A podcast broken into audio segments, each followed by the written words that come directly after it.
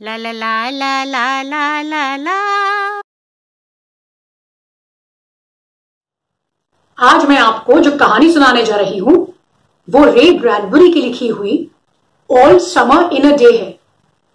इस कहानी को मैंने खास आपके लिए हिंदी में अनुवादित करा है।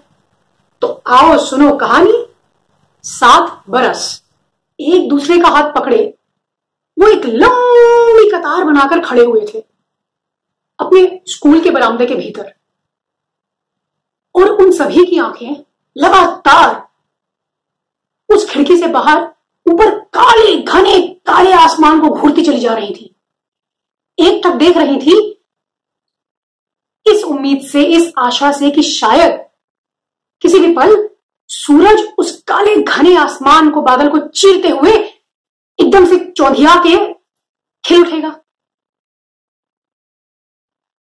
मगर तर तर तर तर तर तर तर तर तर तर तर तर तर तर तर तर लगातार सात बरसों से पड़ती हुई बारिश एक धार तेज धार बारिश ने उनके जो कान थे वो पका दिए थे ऐसा प्रतीत होता था जैसे कि वो तेज धार तर करती बारिश टीन छत पर तांडव कर रही हो और उनके कानों में सीसा घोल रही हो थक चुके थे वो वो चाहते थे सूरज को देखना इसके पहले उन्होंने कभी देखा ही नहीं था क्योंकि ये जो बारिश थी, ये तो सात बरस से बरसती चली जा रही थी। उनको जो बड़े बूढ़ों ने बताया कि सूरज कैसा होता है, वो तो बस वही जानते थे। वो नौ वर्षीय बच्चे सात बरस पहले जो शायद दो साल के रहे होंगे, भला उनको सूरज की क्या याद।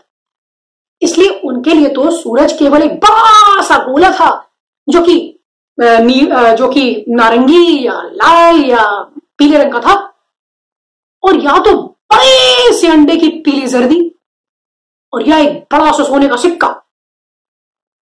अरे, उनको तो सूरज की तपिश के बारे में भी क्या मालूम?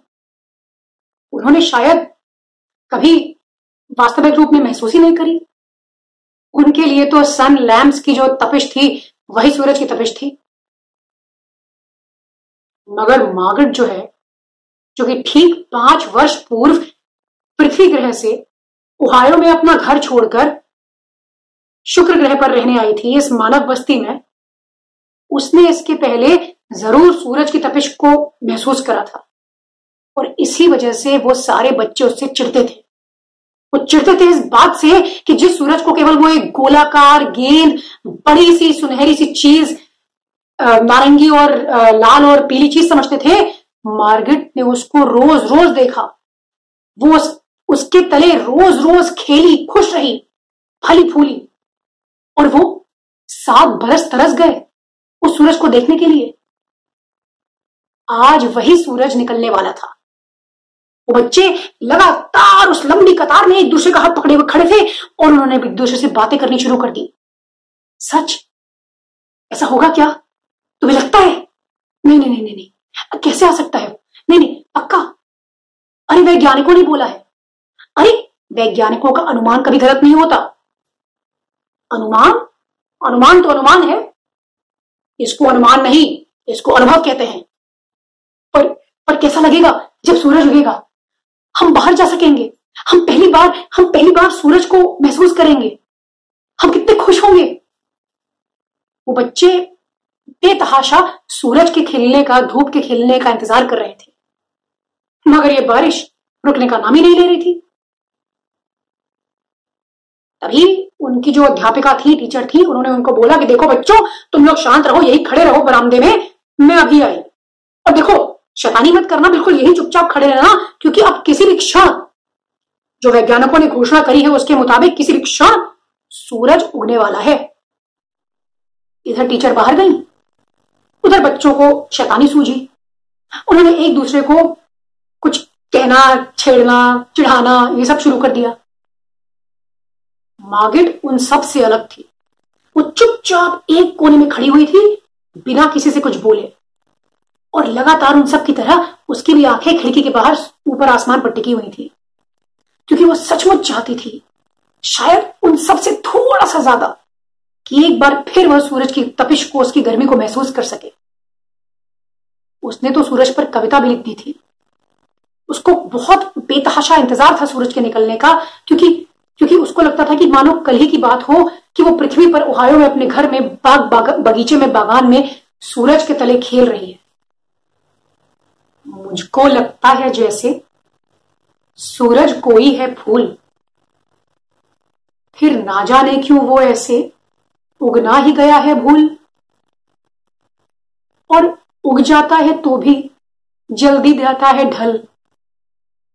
बस यूँ कलकल करते देखो बीत जाते हैं कितने पल। क्या बात है, मॉगिट?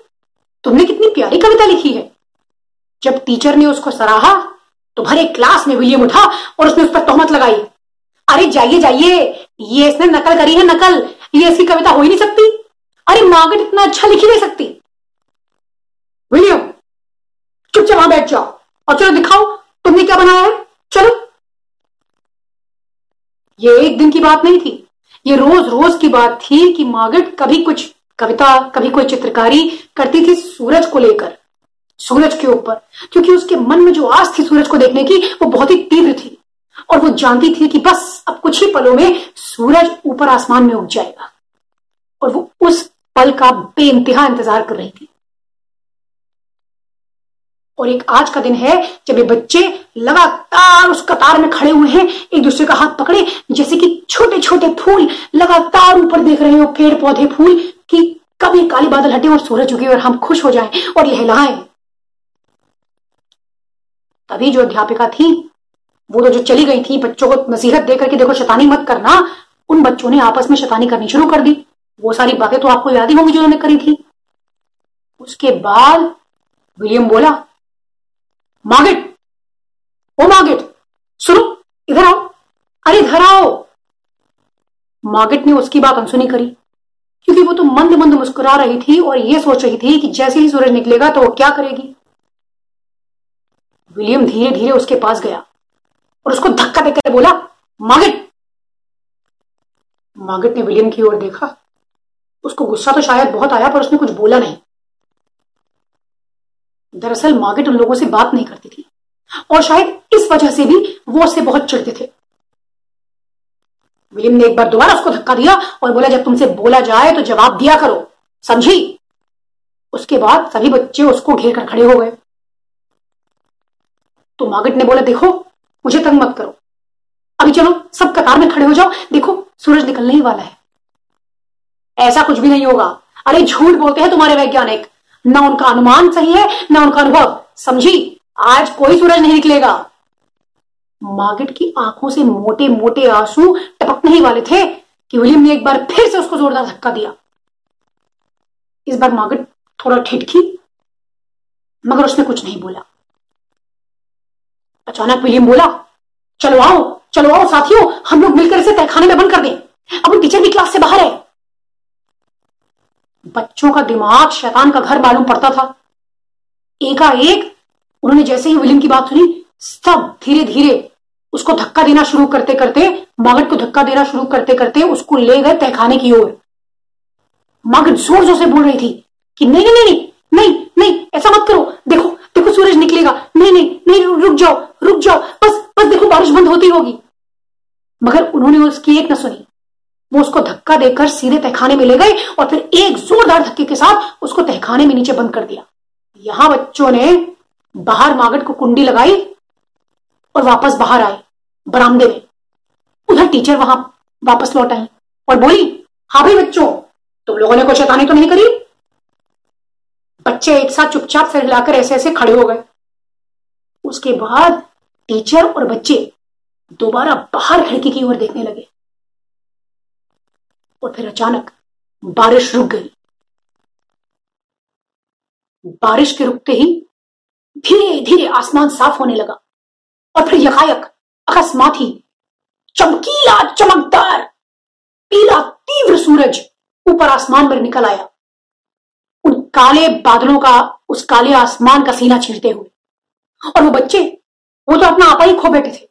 वो तो एक दूसरे का हाथ छोड़ कर तेरे बेहतर हो, सीधा बाहर भागे, बागीचे में।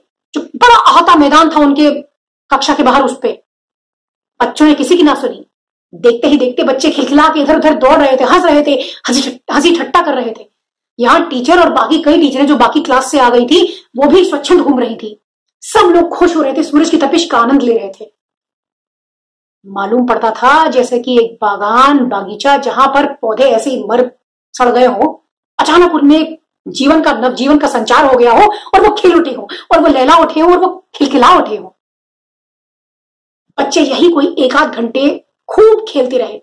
उसके बाद उन्होंने जगह जगह जाकर जो अचानक से फूल खेल आए थे सूरज के खिलते ही, उनको जाकर सूँगा उनको तोड़ा, उनको उनके साथ खेला और उनके इर्द गिर्द नाचे, गाए, दौड़े। और तभी तभी एक ज़ोर की चीख सुनाई दी। एक छोटी बालिका नव वर्षीय ज़ोर से चीखी और उसकी आँखों के आँसू टपके। और आँसू जो की जो बूंदे टपकने लगी, उसके साथ साथ ही ऊपर आसमान से भी पहली बूंद उस लड़की के हाथ पर टपकी। और देखते ही देखते सूरज एक बार फिर उनकी नज़रों से ओझल हो गया। पूरे सात बरसों के लिए। वो लड़की रोने लगी फुट फुट कर रोने लगी और टीचर ने सभी बच्चों को बोला कि चलो चलो, अंदर चलो अंदर चलो, तुम लोग भीग जाओगे। और देखते ही देखते कुछ ही पलों में, यही कोई, समझ लीजिए, एक आध डेढ़ घंटे में जो बच्चे खुश थे वापस दुखी हो गए। क्योंकि अब दोबारा काले बादल छा गए थे और एक बार फिर अचानक जितना यकायक सूरज निकला था, उतने ही आकस्मिक तरीके से वही तेज तेज धार, तेज रफ्तार वाली बारिश जो कि टीन की छत पर तांडव करती हुई उनके कानों में शीशा बोला करती थी, शुरू हो गई। और बच्चे चुपचाप स्कूल के अंदर आकर, अपने कक्षा के अंदर आकर बैठ गए।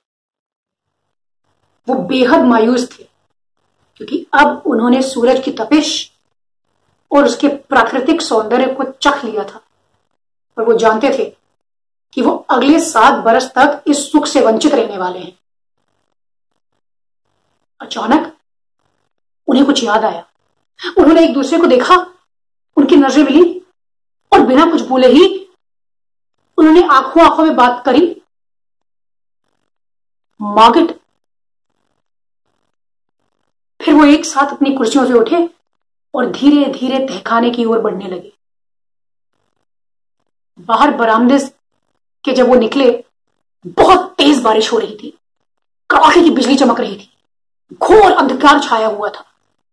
धीरे धीरे और चमकती बिजली के बीच बच्चे तहखाने तक पहुँचते हैं।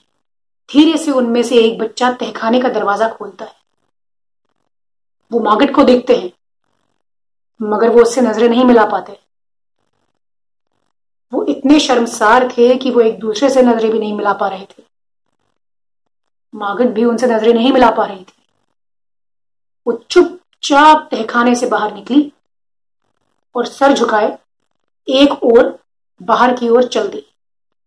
वो बच्चे भी उसके साथ हो लिए और फिर एक साथ वो सभी बच्चे धीरे धीरे अपना सर झुकाए, अपनी कक्षा में वापस लौटे। वो बेहद बेहद मायूस थे। क्योंकि वो जानते थे कि अब उनको सूरज देखने के लिए सात बरस का इंतज़ार करना पड़ेगा। क्योंकि शुक्र ग्रह में तो सात बरस तेज, तीव्र बारिश होती है और फिर कोई दो घंटे के लिए ही सूरज निकलता है। सात बरस बाद। और इस बार तो मागट को भी उन्हीं की तरह पूरे सात बरस तक इंतज़ार करना होगा।